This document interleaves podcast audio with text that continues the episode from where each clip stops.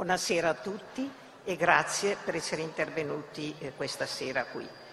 Io vorrei ringraziare anche il Festival Filosofia per un invito che mi onora e in particolare il presidente, il nuovo presidente del festival è il professor eh, Daniele Francesconi e la professoressa Maria Grazia Portera per questa lusinghiera presentazione. E l'argomento che tratteremo questa sera è mettere al mondo Detto così può sembrare un po' vago, ma premetto che il discorso si muoverà nell'intersezione di tre sfere, la sfera dell'arte, la sfera della vita e la sfera della psicoanalisi, che ci servirà per entrare, interpretare entrambe. Bene. Mettere al mondo il mondo è un'espressione impegnativa, no? chissà che discorso mai sarà, rimanda infatti alla creatività divina, alle pagine della Genesi quindi a una potenza superiore, capace di far esistere ciò che prima non c'era, di passare dal nulla all'essere, dalle tenebre alla luce, dal silenzio alla parola.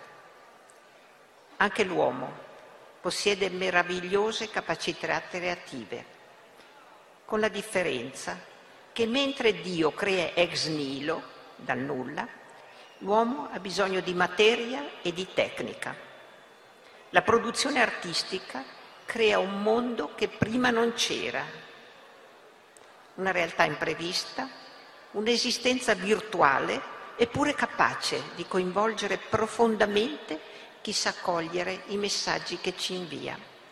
Non basta tuttavia recepirli passivamente, occorre lasciarsi invadere, farli propri e rielaborarli come cercheremo di fare questa sera con le proiezioni che seguiranno, sino a diventarne coautori. Nessuno, nessun artista, senza un interlocutore, senza un corrispondente, può portare a termine il suo messaggio. La musica non esiste per chi non sa udire, la pittura per chi non sa vedere. L'arte è sempre comunicazione, interazione, impresa condivisa. Ogni opera d'arte riuscita è un unicum, un capolavoro che se anche riprodotta in un'infinità di copie rimane tale. Tempo fa al Louvre ho assistito a una fila interminabile di persone che davano ad ammirare la Gioconda, anche se questa immagine, come sapete, è inflazionata, la si trova quasi sempre nelle pubblicità sui giornali, ma ciò non toglie nulla.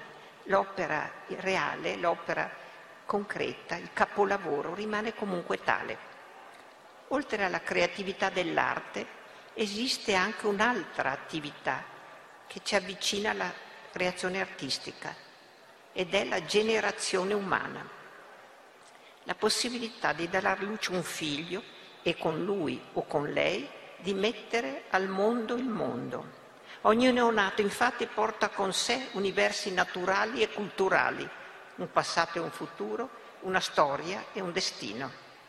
Eppure non sempre siamo consapevoli degli orizzonti che si dispiegano al suo apparire, ma vi è rimedio alla nostra insipienza, alla nostra superficialità. La cultura ci offre infatti la straordinaria opportunità di superare i nostri limiti utilizzando la capacità dell'arte di esprimere e condividere l'impensabile, l'indicibile. Quindi questo è un discorso che molto deve alle opere d'arte, come vedrete, in particolare ai grandi artisti del Rinascimento italiano. Prima di aprire il confronto tra la vita e l'arte, vorrei sottolineare per un momento la specificità della generazione umana. Come sapete, concorrono sempre due elementi, maschile e femminile. Nella matematica della vita, paradossalmente, uno più uno fa tre. Ma vi è una dissimmetria. Non, tut- non entrambi i sessi partecipano alla generazione col medesimo impegno. Se ne rende conto il pensiero antico che attraverso la mitologia ci offre un'illuminazione straordinaria. Si tratta di un racconto, di un mito, per cui tra Zeus ed Era si era aperta una discussione tra chi, tra uomo e donna, offrisse maggior contributo alla generazione.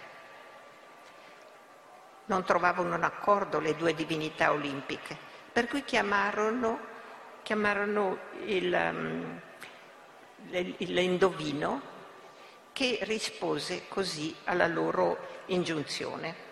No?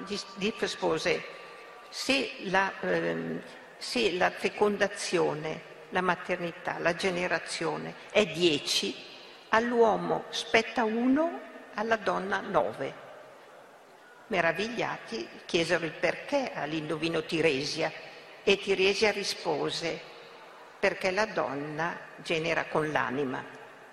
A questo, come sempre abbastanza enigmatico mito, Lacan, con il solito acume, fa osservare che nove sono i mesi della gestazione, per cui il numero non è casuale, ma probabilmente, dice Lacan, il plusvalore della generazione femminile risiede proprio, almeno trae origine, nei mesi della gestazione, della gravidanza. Le sue radici sono lì, no? Questa è la, la, gestazione, come vedremo che esamineremo dal punto di vista dell'arte, è il plusvalore dell'amore materno. La potenza di generare si rivela nel corpo femminile in modo spettacolare, no? ha una mater semper certa, dicevano gli antichi, proprio per la sua evidente generatività, la capacità di mettere al mondo con evidenza i figli, minore evidenza spetta agli uomini. La maternità ha sempre fatto paura agli uomini, questa potenza generativa li ha sempre spaventati e negli anni hanno cercato di controllarla, hanno cercato di sostituirla ultimamente con le biotecnologie, ma non sono mai riusciti a comprenderla. Fa parte proprio di quell'enigma femminile che ha sempre interrogato la nostra cultura. Euripide definisce la donna ambiguo malanno, Goethe parla di eterno femminino, Freud di continente nero. Quindi c'è qualcosa del femminile che sfugge non solo alla spiegazione, come sarebbe ovvio, ma anche alla comprensione del, dell'uomo. Però questo enigma, la formulazione di questo enigma varia attraverso le varie epoche. Nel Novecento si presenta soprattutto nella forma della sessualità. Non, non si riesce a comprendere la specificità, l'inquietudine della sessualità femminile, rappresentata in quel momento dall'isterica, ed è proprio nella diagnosi della terapia dell'isteria che si fonda la psicoanalisi. Tutto comincia con l'interrogazione dell'isteria. Ora le cose sono molto cambiate, no? La maternità è diventato quello che era l'enigma del secolo scorso, non più quindi la sessualità, ma la maternità, la generatività, tanto da costituire l'impensato della nostra epoca. Mentre la sessualità era provocatoria, la sessualità isterica era provocatoria, la maternità attuale è piuttosto silenziosa, è piuttosto defilata, non pone problemi, non pone richieste, non pone esigenze. Siamo, la maternità non è più un destino, abbiamo delle modalità di autodeterminazione per cui si può decidere come, se, con chi, quando diventare madri. Ma la libertà fa paura. La libertà richiede un rischio, sempre, comporta sempre un rischio, richiede conoscenza, richiede competenza, richiede consapevolezza, richiede responsabilità. Mentre la mancanza di regolamenti istintuali, la nostra generazione, la nostra procreazione, perché non si può parlare per noi di riproduzione, ma sempre di procreazione, appunto, non è quasi più guidata dall'istinto. Sono secoli che l'aratro della civiltà ha cancellato i segni dell'istinto, per cui esistono ancora, ma noi procediamo più che altro per autonoma disponibilità una, non sempre così razionale come vorremmo, ma comunque ben lontana dalle determinazioni meccaniche dell'istinto. Ora questo è molto difficile per le donne attuali, vedo quest- molte giovani donne questa sera e mi fa molto piacere che siate qui, perché eh, voi, la vostra generazione, manca di competenza. Molte, contrariamente alle generazioni precedenti, non hanno mai stretto tra le braccia un neonato non lo hanno mai sentito piangere, non l'hanno mai accudito, non, non si sono mai prese cura di loro. Mancano quindi tutte quelle stimolazioni che venivano un tempo dal precoce contatto delle bambine con il corpo dei fratellini, dei cuginetti, dei vicini di casa. Ora capita che una donna si trovi tra le braccia per la prima volta un neonato quando nasce il suo. Inoltre nostre, la nostra educazione delle giovani generazioni femminili si è concentrata molto sullo studio. La realizzazione di sé è stata indicata nello studiare, nell'avere successi scolastici, nel trovare il lavoro, nel perseguire un successo professionale, fare carriera, ottenere le eh, gratificazioni che ci si attende dalla vita professionale e dalla vita sociale. Ma è mancata una educazione alla genitorialità e tante volte il desiderio di un figlio si impone soltanto quando scatta l'orologio biologico dell'ultimo minuto. No? Allora si impone con una particolare forza, con una particolare passionalità, perché è stato rimandato troppo a lungo. È vero che si può essere madri senza partorire, si può essere madri simboliche, pensando e agendo maternamente. Ma in ogni caso, anche nella maternità simbolica, il referente è sempre la maternità reale, è sempre la generatività del corpo femminile. Il paradigma è questo, di mettere al mondo un bambino, perché solo così si rivela chiaramente, in modo spettacolare, la evidente creatività della generazione umana. Benché la filiazione coinvolga, involga entrambi i sessi, come abbiamo visto attraverso il mito, spetta la maggior parte alla donna, spetta a lei in gran parte proporla e, ge- e gestirla. Nella coppia è spesso il primo desiderio di un figlio nasce su proposta della donna, non sempre naturalmente, ma la maggior parte delle volte.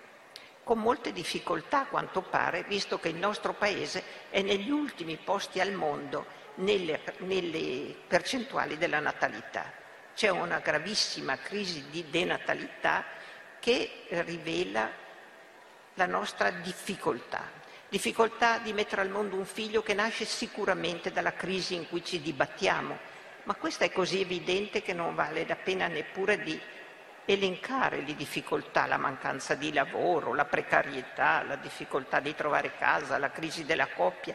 Le, I motivi sono mille, ma io credo che vi siano anche delle motivazioni interiori che andrebbero indagate. È vero che in una società come la nostra che manca di futuro, no, dove l'orizzonte del futuro è collassato, è molto difficile progettare a lunga scadenza. No? perché il mondo si è fatto vicino, il tempo è corto, viviamo qui e ora, navighiamo a vista si potrebbe dire. Solo il desiderio femminile potrebbe cambiare, rivoluzionare un calendario esistenziale dando alla maternità quella priorità, alla generazione, quella priorità che le spetta. Quindi se le donne trovassero la forza di imporre il loro desiderio, credo che potrebbero cambiare sia le priorità della società, sia la dislocazione delle risorse sociali. Ma questo è un discorso di politica, di lunga, politica culturale di lunga durata. Ma eh, io credo che andrebbe chiarito che mettere al mondo un bambino non è solo un problema della donna, non è solo un problema della madre, né un problema della coppia, ma è una risorsa per tutta la società, perché la società vive e si proietta nel futuro soltanto se è in grado appunto di mettere al mondo nuove generazioni, di procedere verso il futuro. Invece questa prospettiva gode di scarsa considerazione. Si pensa che c'è una cosa che va lasciata all'iniziativa individuale, senza capire la portata sociale di questo evento. E ora la maternità è promossa a parole ma ostacolata nei fatti e sta diventando una componente secondaria, come già dicevo, rispetto a ben altre priorità. Le bambine, quando cercano di definire la loro identità, di prospettare il loro futuro, si pensano realizzate nello studio, nel lavoro e nella carriera, dimenticando una parte di sé essenziale. Crescono dimidiate no? si proiettano nel futuro a metà delle loro potenzialità, delle loro possibilità. Omologate ai, contra- ai compagni maschi fin dai primi anni di scuola, hanno perso il senso della differenza e della specificità. In realtà il modo con cui le donne si susseguono l'una all'altra è molto particolare. Se ci pensate un momento, le donne trascorrono entro una serie di, di corpi femminili.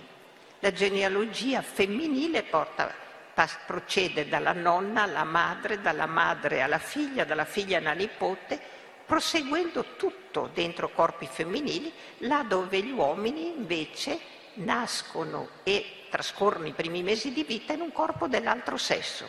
In un certo senso nascono all'estero, mentre le donne sfilano sempre all'interno di una genealogia femminile. Scrive Winnicott, vi sono sempre tre donne, la bambina, la madre, la madre della madre. Che abbia bambini o non ne abbia, la donna si trova in questa sequenza senza fine Ella comincia da tre, mentre l'uomo comincia con l'urgenza di essere uno. Essere uno significa essere solo ed esserlo sempre di più. Cioè se non fossero le donne a tenere in piedi la relazione, gli uomini andrebbero verso una forma di solitudine. Sono le donne no, che sono le esperte in affettività, che quelle che tengono la relazione dei rapporti domestici, dei rapporti sociali. L'ospitalità, intesa come empatia, compassione, comprensione dell'altro, è un atteggiamento che tutti possono provare, ma nelle donne trovo una disposizione particolare. Il corpo femminile, prevalentemente cavo, è configurato per l'accoglienza. E al momento, pensate anche questo, al momento della fecondazione riceve un corpo estraneo. Il feto ha soltanto la metà dei geni della madre eppure lo riceve perché sospende quel rigetto che invece rende così difficile il trapianto d'organi. Per, nel trapianto d'organi bisogna ricorrere a un presidio farmaceutico potentissimo, là dove la madre invece automaticamente sospende il rigetto per ricevere, per ospitare il nuovo ospite, no? l'ospite che verrà, come l'ho definito ma è proprio nella nella non coincidenza tra corpo e mente. Non è detto che ogni gestazione venga accettata dalla mente. La mente può anche vivere con sofferenza, con insofferenza la gestazione, ma proprio nel fatto che, contrariamente agli animali, tra corpo e mente non esiste coincidenza, sta lo spazio della scelta proprio perché noi non siamo obbligati a comportarci in un determinato modo, siamo liberi, abbiamo il libero arbitrio, la possibilità di scegliere. È vero che anche l'uomo può svolgere funzioni materne e nelle giovani generazioni lo svolge molto di più rispetto a quelle precedenti, ma non, ha, non affronta lo stesso modo. Il, il, padre che fa la madre lo fa in un modo diverso, no? perché non ha eh, vissuto le tappe della intimità della gravidanza, nella reciprocità del parto, della complementarietà dell'allattamento, è un altro modo e se vedessimo i comportamenti degli uni e degli altri vedremo quante differenze nella gestualità maschile e femminile di eh, gestire un neonato. Anche questa complementarietà va benissimo, eh? ma per gli uomini il figlio viene dal di fuori, per le donne viene dal di dentro. Eppure questo dentro è spesso ignorato, questo è il mio cruccio, che spesso questa importante germinazione nel corpo femminile viene ignorata. Molte, eh, molte, donne posticipano l'annuncio, non annunciano immediatamente la gravidanza, aspettano come se non riuscissero a trovare la modalità di inserire nella loro vita questa prospettiva e neppure le parole per dirlo. No? Non ci sono parole, viene rinviata sempre di più fino a che la cosa diventa evidente. E una frase che mi ha molto colpito di una giovane madre è stata ho attraversato i nove mesi di gravidanza come niente fosse. Ora questo niente è gravissimo perché è una possibilità straordinaria di vivere intensamente un episodio importante della propria vita viene trascurata a favore di altre priorità, con il risultato di perdere in gran parte la conoscenza di sé e di non prepararsi all'avvento del bambino, all'incontro col bambino. In genere vi è un eccesso, non sempre, di eh, eh, controllo medico, per cui molte donne mi dicono abbiamo trascorso tutto il periodo della gestazione sempre in ansia, col cuore in gola, in attesa dei risponsi delle varie visite, delle varie indagini. No? Questo rende trascurabile appunto spesse volte la vita interiore. Ma ben vedere queste difficoltà, questa solitudine in cui spesso si trova la donna può essere superata perché noi in realtà non siamo mai soli, viviamo in una società complessa, in una cultura straordinariamente ricca, alla quale possiamo in ogni momento far riferimento per sopperire alle nostre difficoltà, alle nostre incapacità. Quindi la, la cultura, come cercheremo di fare, ci sensibilizza, dà forma alle nostre ansie, rende comunicabili e condivisibili le nostre emozioni. Ciò vale in generale, ma per la maternità in particolare, come cercherò di dimostrare questa sera, interpretando i messaggi che ci inviano le opere di alcuni artisti rinascimentali circa le quattro tappe della maternità, la fecondazione, la gestazione, il parto e il puerperio piove. Eravamo arrivati al fatto appunto che eh, le, le, le immagini dell'arte ci aiutano a pensare ciò che da soli non riusciamo a pensare e ora vedremo perché. Le prime riguardano la fecondazione. Voi direte ma eh, che cosa non riusciamo a pensare della fecondazione? Ma è il momento in cui accade un evento straordinario che è l'incontro di una cellula maschile e femminile che darà inizio a una nuova vita che viene paragonata dai genetisti nel piccolo naturalmente, nel microscopico, al Big Bang che ha dato origine all'universo, in realtà non ci accorgiamo di niente. Cioè, mentre accade un evento così straordinario dentro di noi, in quel momento noi non ci siamo, stiamo facendo tutt'altro, siamo inconsapevoli. Voi direte, ma è una cosa naturale? No, perché gli animali in realtà sono ben consapevoli, le femmine dei mammiferi superiori sospendono da quel momento i rapporti sessuali rendendosi indisponibili all'accoppiamento. Ciò vuol dire che hanno registrato un evento mentre da noi accade in un modo così inconsapevole che paradossalmente dobbiamo venire a conoscere ciò che è accaduto dentro di noi da un test esterno, dai test di gravidanza. Quindi ci viene detto dal di fuori ciò che è accaduto di importantissimo, di fondamentale dentro di noi. Vedete che è un paradosso per cui ci siamo allontanati dalla natura e abbiamo bisogno dei supporti della cultura. Vediamo un momento come. No? Nella cultura, nella nostra cultura, nella tradizione dell'arte religiosa, la fecondazione si chiama invece annunciazione, perché è il momento in cui viene annunciato a Maria Vergine l'arrivo di un figlio, di un figlio che sappiamo poi che sarà una divinità, ma in quel momento Maria Vergine si trova nella situazione in cui si trovano tutte le donne nel momento in cui ricevono dentro il loro corpo una scintilla di vita. Mai, come in quel momento, si rende evidente la nostra impreparazione. No? Uno degli accadimenti così importanti accade in nostra assenza. Il corpo non sente, il pensiero non lo registra e nella nostra autobiografia quell'evento resterà una pagina bianca. Non nell'agenda della nostra vita non è scritto quell'evento. Eppure Freud ci assicura, la psicoanalisi assicura che tutto quello che accade dentro di noi viene registrato dalla mente. Quindi da qualche parte esiste la registrazione di questo avvenimento Scusate che le ruote mi portano via. Vanno troppo in là. Solo che eh, appunto rimane registrato nella memoria profonda, in una memoria senza ricordo dove accadono avvenimenti della nostra vita non registrati dalla coscienza e che pure danno degli effetti. Per esempio possono diventare in situazioni difficili degli effetti sintomatici, una forma di sintomi. Ma qui non entriamo nella patologia, ma direi invece aiutiamoci a pensare quello che accade proprio a noi, non lontano, grazie appunto alle capacità rappresentative e comunicative proprie dell'arte.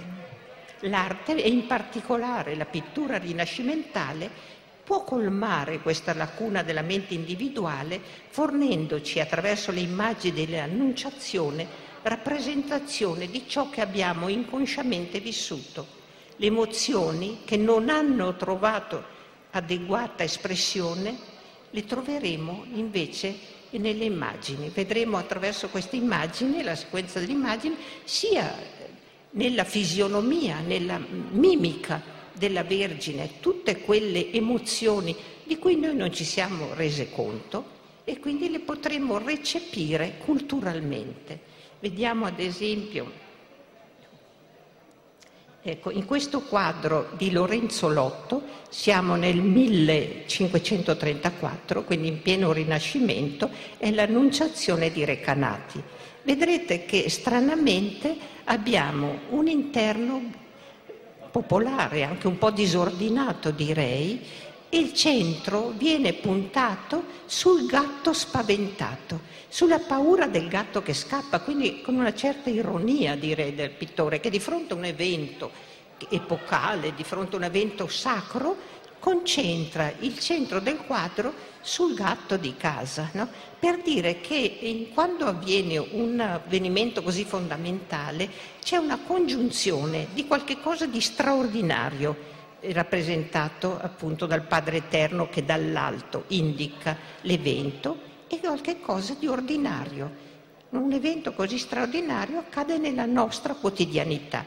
Stranamente la Madonna non vede ciò che accade, non guarda né l'angelo, non guarda il Padre Eterno, si rivolge verso di noi, di noi spettatori, come per chiedere la nostra comprensione. Come dicevo, infatti, il messaggio artistico ha bisogno di chi lo riceve, ha bisogno di essere accolto. Non avrebbe senso se noi non rispondessimo a Maria che si rivolge verso di noi con le nostre emozioni, no? entrando in sintonia, no? lasciandoci proprio penetrare da questo messaggio. Vedete, poi i messaggi possono cambiare, qui straordinariamente la, la, l'orizzonte si fa scuro, la stanza diventa buia e la natura, il mondo esterno, questo è un claustrum, un mondo chiuso, un interiore, un'intimità che si apre appena appena sul mondo esterno rappresentato da un albero. C'è solo un albero a rappresentare la solitudine della, dell'avvenimento di cui è partecipe, di cui è protagonista la madre. No? In quel momento la donna è sola. Ecco, questo, vedete, questo è chiuso, tutto viene chiuso in un interno e un'ombra scura si estende ai piedi della Madonna. Ecco, la stessa atmosfera buia, non c'è più neppure un esterno dipinto come tale, la troviamo in questo quadro di Lodovico Caracci, sempre del Cinquecento, che si trova a Bologna, vicino a qua, nell'Apoteca Nazionale di Bologna. Straordinariamente, appunto, la Madonna, come spesso accade, sta leggendo, quindi la, l'annunciazione si rivolge all'aspetto intellettuale, colto, ma ai piedi della Madonna c'è un cesto di panni sporchi, come se mettesse insieme la quotidianità femminile, la cura, l'accudimento a un avvenimento così straordinario che come eh, in altri accade nel buio, per quasi a sottolineare la modalità onirica in cui viene vissuto, inconscia, notturna, rispetto alla luminosità, per esempio, del parto. No? Il parto è una rappresentazione sontuosa, laddove invece la fecondazione avviene nel buio dell'inconscio, nel buio della mente meno consapevole. Tutto cambia con Leonardo da Vinci, siamo nella stessa epoca, questa è l'annunciazione alla Galleria degli Uffizi. Vediamo che non c'è più la casa chiusa, né la casa modesta, né la casa borghese, ma l'annunciazione si sposta all'esterno straordinariamente, come se fossero crollate le mura di casa che la contenevano e tutto si svolge in un giardino meraviglioso. Alle, fuori da un muretto di questo giardino si estende la natura, un paesaggio che sfuma nell'infinito, no? ci sono dei monti sulla destra che sfumano il paesaggio in un modo illimitato, in un oltre in cui, di cui non possiamo cogliere i limiti. No?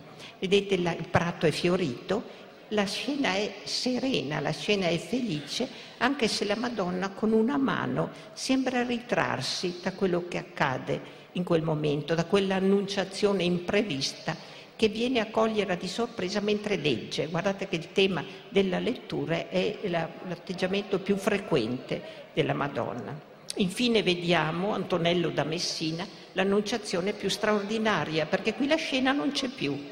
È un'annunciazione senza angelo, senza Padre Eterno, la Madonna è sola, tanto per dire che tutto accade dentro di noi, nella solitudine del nostro corpo. Questa è una Madonna intensa, una Madonna che risponde appunto all'ingiunzione di pensare, di riflettere, di rientrare dentro di sé.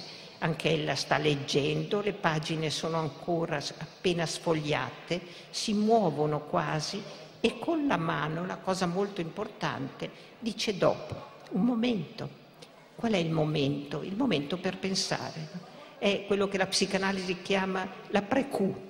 Ah, dopo che è accaduto qualche cosa è giusto chiedere un momento per pensare, darsi tempo. Questo è quello che chiede questa straordinaria Madonna, sola, ma in realtà in compagnia di se stessa, in compagnia della comprensione di sé che rivela in modo già molto moderno, molto più moderno rispetto alle precedenti. Il tutto ci rinvia a questo straordinario quadro che è nella nostra civiltà l'emblema della maternità. Qui dice tutto. Quello che era la natura fuori, che esiste, che ci contiene, di fatto siamo contenuti nella natura, vediamo appena come ci ha, che scherzo ci ha fatto facendoci fuggire dalla piazza e ricoverare qui dentro, no, siamo in balia della natura e nello stesso tempo la natura è dentro di noi. Vedete il grembo della Madonna è un globo, è la terra, questa è la, la rappresentazione, come facevano eh, la, la, l'arte antica, della madre e della madre terra. Voi sapete che la terra era chiamata la madre terra. Questa è una divinità pagana, la madre terra, e nello stesso tempo una divinità cristiana, la Madonna, ed è al contempo una donna perché stranamente il pittore l'ha dipinta come una divinità e come una semplice contadina. Come vedete non ha nulla di ieratico se non il teatro, la scenografia che si apre intorno a lei. Come vedete la veste si apre sul ventre teso come a rappresentare una comunicazione tra il dentro e il fuori, tra il microcosmo, come avrebbero detto i medievali, il microcosmo del grembo gravido e il macrocosmo dell'universo. No? Qui ci sono le due dimensioni che non sono soltanto la natura esterna, ma sono la natura che lavora dentro di noi, no? che ci mette alla prova, che, che è in atto dentro di noi. Vedete sopra ci sono de- le decorazioni che forse qui non si vedono, che sono me- dei melograni. I melograni per il pensiero antico sono il frutto della vita e della morte. Quindi nel momento in cui ci apriamo alla vita abbiamo spesso, come vedremo, anche il senso del limite, il senso della fine, come se nella nascita l'inizio e la fine, la vita e la morte venissero a coincidere.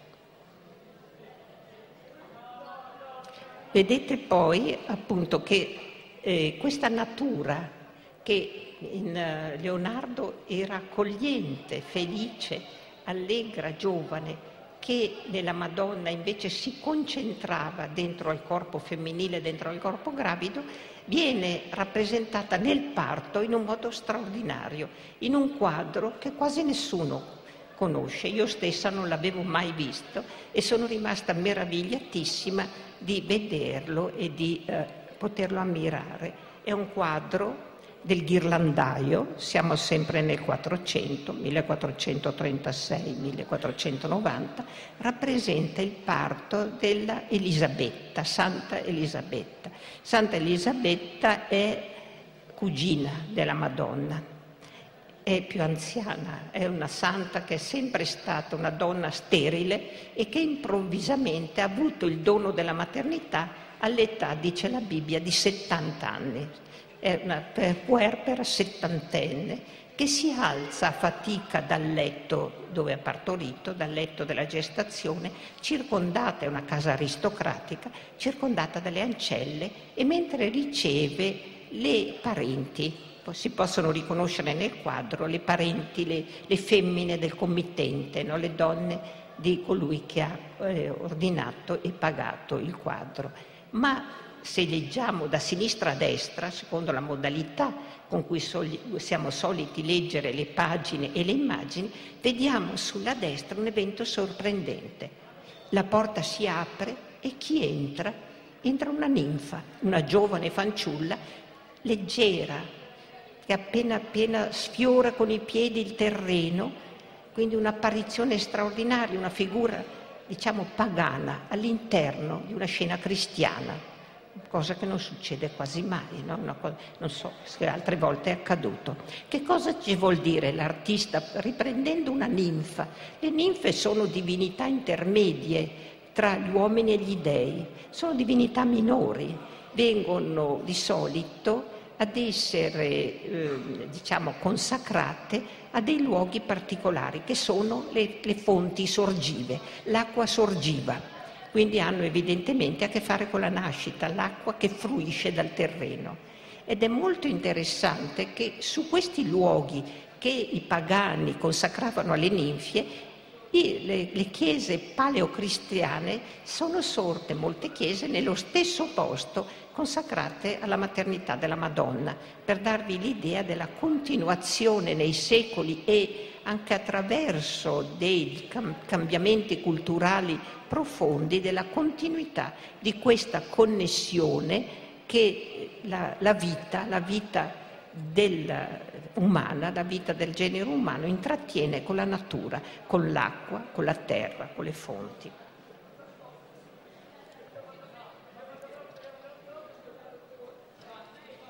Ecco, scusate.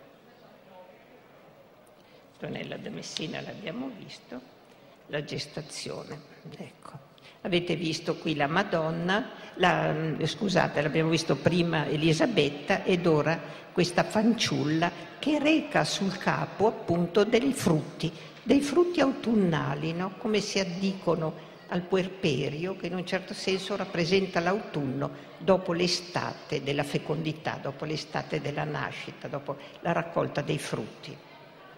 Vediamo poi come la, eh, la, mm, questa idea appunto dell'universo possa essere espressa da un poeta che riesce con altrettanta efficacia a darci un'idea di questa dimensione transindividuale che attraversa noi, il nostro corpo, la nostra società e che porta altrove a un tempo cronologico, no, che è un tempo diciamo lunare, un tempo cosmologico ben diverso dal tempo cronologico in cui misuriamo la durata della nostra vita.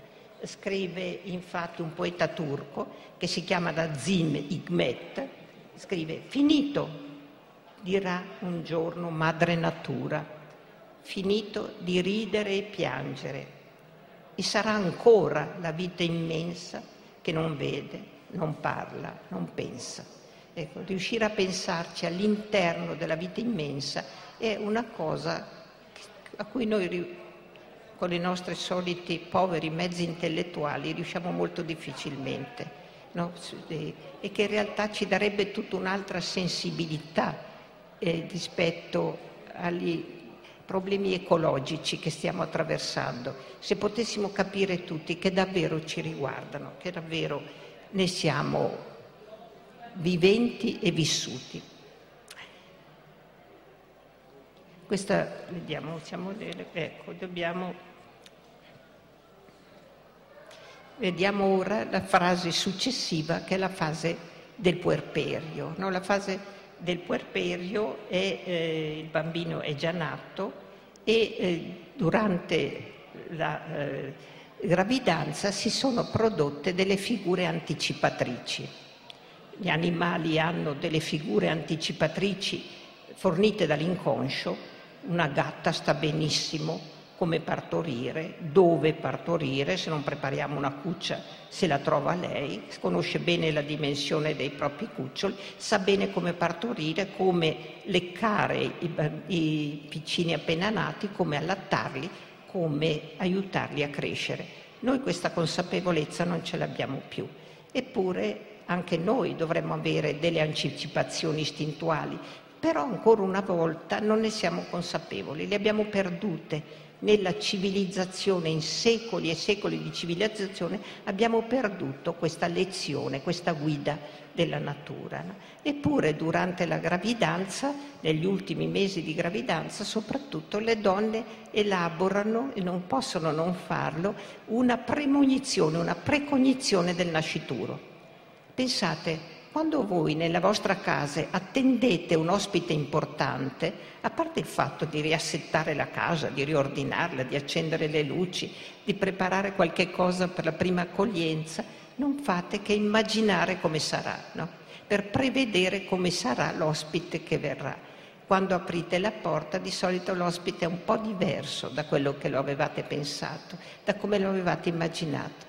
Lo stesso accade nella madre, no? la madre pensa al suo bambino, lo immagina, prende tra l'altro spunto per esempio da una pubblicità, dal personaggio di un film, dal figlio della cugina, della vicina, di un bambino bellissimo che vede per la strada così casualmente, ma non può non assemblare un suo bambino L'attesa non è mai vuota, ogni attesa è piena di figure. L'attesa di un figlio ha la figura del figlio che nascerà, un figlio ideale, un figlio della fantasia, un figlio del desiderio, un figlio dell'immaginazione, che comunque è destinato a scomparire al, appena compare il bambino del giorno, il bambino vero, il bambino in carne ed ossa, il bambino partorito, il bambino che viene messo tra le braccia della madre e palpita ed è vivo e il suo fantasma, il suo precognitore sparisce.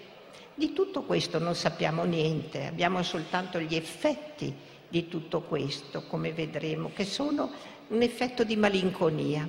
Vi siete mai chiesti perché in tutti i puerperi, dopo tutti i parti, ci sia un'espressione più o meno grave, si va dal lieve fino alla gravità della psicosi puerperale, ma ci sia sempre un senso di malinconia, un senso di perdita, di nostalgia, come se qualche cosa fosse andato perduto. Eppure siamo nel momento di massima felicità, di realizzazione di uno dei progetti più, più, importanti della nostra vita.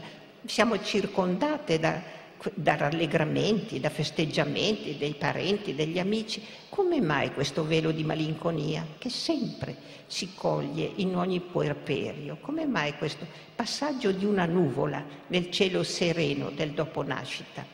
E noi appunto possiamo spiegarlo, appunto, possiamo spiegare di un lutto senza morte, di, una, di un cordoglio senza perdita in realtà, proprio col fatto che, come ci insegna l'arte, appunto, questo fantasma immaginario che ha accompagnato l'attesa svanisce allora possiamo spiegare una cosa molto strana, cioè che nel Rinascimento i bambini sono sempre due. I bambini divini, cioè accanto alla Madonna non un bambino si trova, ma due. E chi sono questi bambini e perché mai due? Quando ci aspetteremmo che il bambino divino fosse uno. In realtà in quasi tutti, centinaia ne ho passati in rassegna, dei quadri rinascimentali i bambini sono due. Sono Gesù bambino e San Giovannino.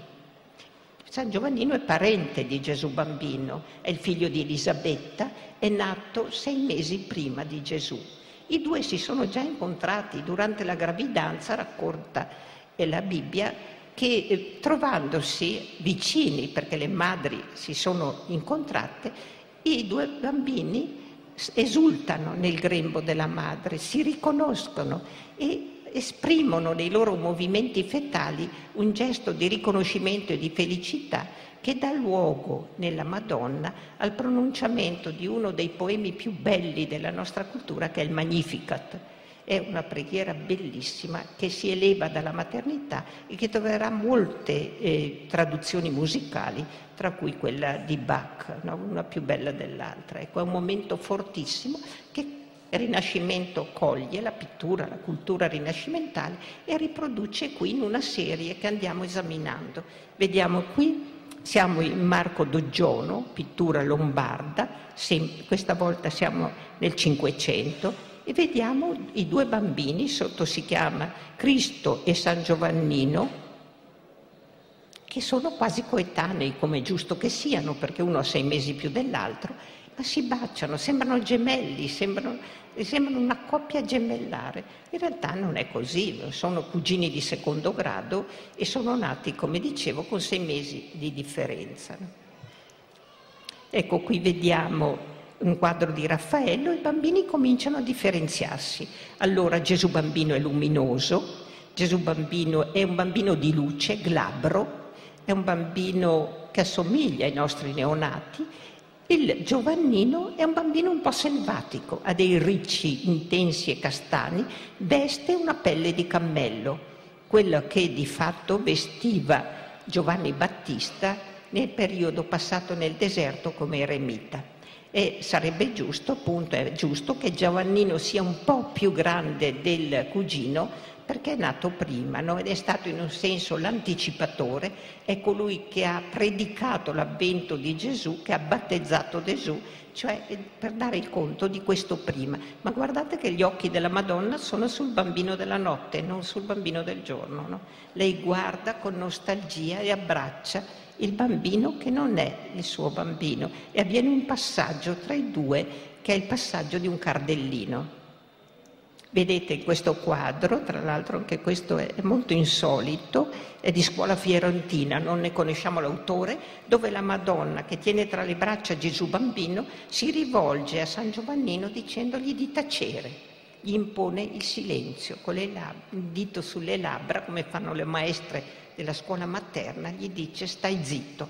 E Giovanni Battista comincia a entrare nell'ombra, incomincia a scomparire ai margini del quadro, come vediamo qui, dove è molto più grande, questo è un quadro del Pintoricchio, molto più grande, adolescente, appunto viene benedetto da Gesù che finalmente sta nel grembo della madre e la madre riconosce che quello è il suo bambino, mentre l'altro viene messo a terra, sempre con una pelle di animale selvatico. Ecco, questo quadro ancora è eh, di Lorenzo Lippi e sempre San Giovannino, sempre ricciuto, viene messo ai margini del quadro, mentre il Gesù bambino, molto più piccolo, sembra volerlo allontanare. Questo siamo invece nel Pontormo, nella pittura manierista, quindi una pittura molto vicina all'inconscio. I manieristi erano considerati degli strambi, degli esseri strani, degli esseri inquietanti rispetto ai pittori contemporanei. Siamo sempre nel Cinquecento e vediamo che Giovanni Battista è sceso in basso a sinistra.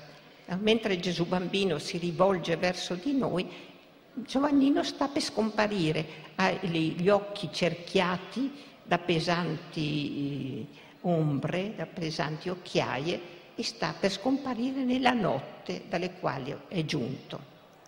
Ecco, vedete qui l'ultimo quadro, il più importante, è un quadro di Rosso Fiorentino, sempre un manierista, dove eh, la, la Madonna e Santa Elisabetta eh, si dolgono appunto della morte del piccolo Giovanni Battista. Morte vuol dire sparizione, morte vuol dire che questo bambino del sogno, bambino della luna, dicono i tedeschi, in realtà è destinato a sparire. Ed ecco finalmente possiamo proiettare un raro quadro dell'epoca, la Madonna, Madonna Casini, Madonna del Solletico. Quindi un, un modello molto vicino al nostro modo di vivere, al nostro modo di vivere la maternità.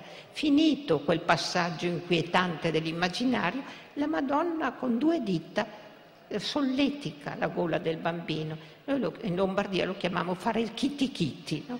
far solleticare un momento finalmente di gioia, di spensieratezza, di felicità intimo, molto intimo, perché la Madonna in realtà è molto chiusa in se stessa, è molto riflessiva verso di sé, che mi dice però che qualche cosa è venuto a terminare, un processo che noi possiamo ricostruire attraverso l'arte. Che dire a questo punto rispetto a un percorso così ricco, così anche inquietante per certi aspetti, se non quello che sostiene Freud, che gli artisti sulla via della verità ci precedono sempre. Quindi che cosa possiamo dire di fronte a questi quadri se non provare un senso di gratitudine per l'arte che ci permette di ampliare i confini dell'io e del mio dandoci delle dimensioni della natura, della storia, della nostra stessa vita che da soli non avremmo saputo cogliere. Quindi penso che questo festival dedicato all'arte sia giunto proprio nel momento più opportuno per dare alla nostra cultura quell'ampiezza che rischia di perdere così travolta appunto dalle contingenze, dimenticando appunto quel di più, quell'altrove che invece può ampliare nostra, i nostri orizzonti e arricchire la nostra vita. Grazie.